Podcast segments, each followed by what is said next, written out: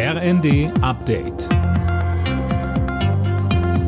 Stündlich neu. Auf den Punkt informiert. Ich bin Silas Quiring. Guten Tag.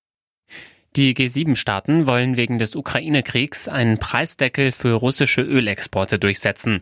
Und zwar, indem russisches Öl weltweit nur noch über See transportiert werden kann, wenn es unter einer bestimmten Preisgrenze gehandelt wurde.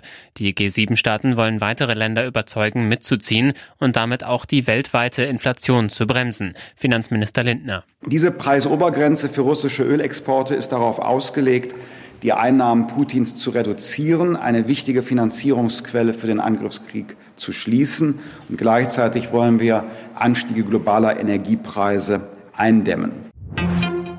Die Ampelparteien wollen morgen eine Einigung über ein drittes Entlastungspaket suchen. Dazu kommt der Koalitionsausschuss zusammen, heißt es aus Koalitionskreisen. Es soll die hohen Energie- und Lebenshaltungskosten für Bürger und Unternehmen abfedern. Wegen des Pilotenstreiks hat die Lufthansa fast alle Flüge gestrichen. 130.000 Passagiere waren betroffen, vor allem an den Drehkreuzen München und Frankfurt am Main. Mehr von Dirk Justis. Der Ausstand soll um Mitternacht enden, aber auch am Wochenende kann es noch zu einzelnen Flugausfällen oder Verzögerungen kommen. Die Piloten streiken für mehr Geld. Die Lufthansa hat zwar ein neues Tarifangebot vorgelegt, 900 Euro mehr pro Monat für jeden Piloten.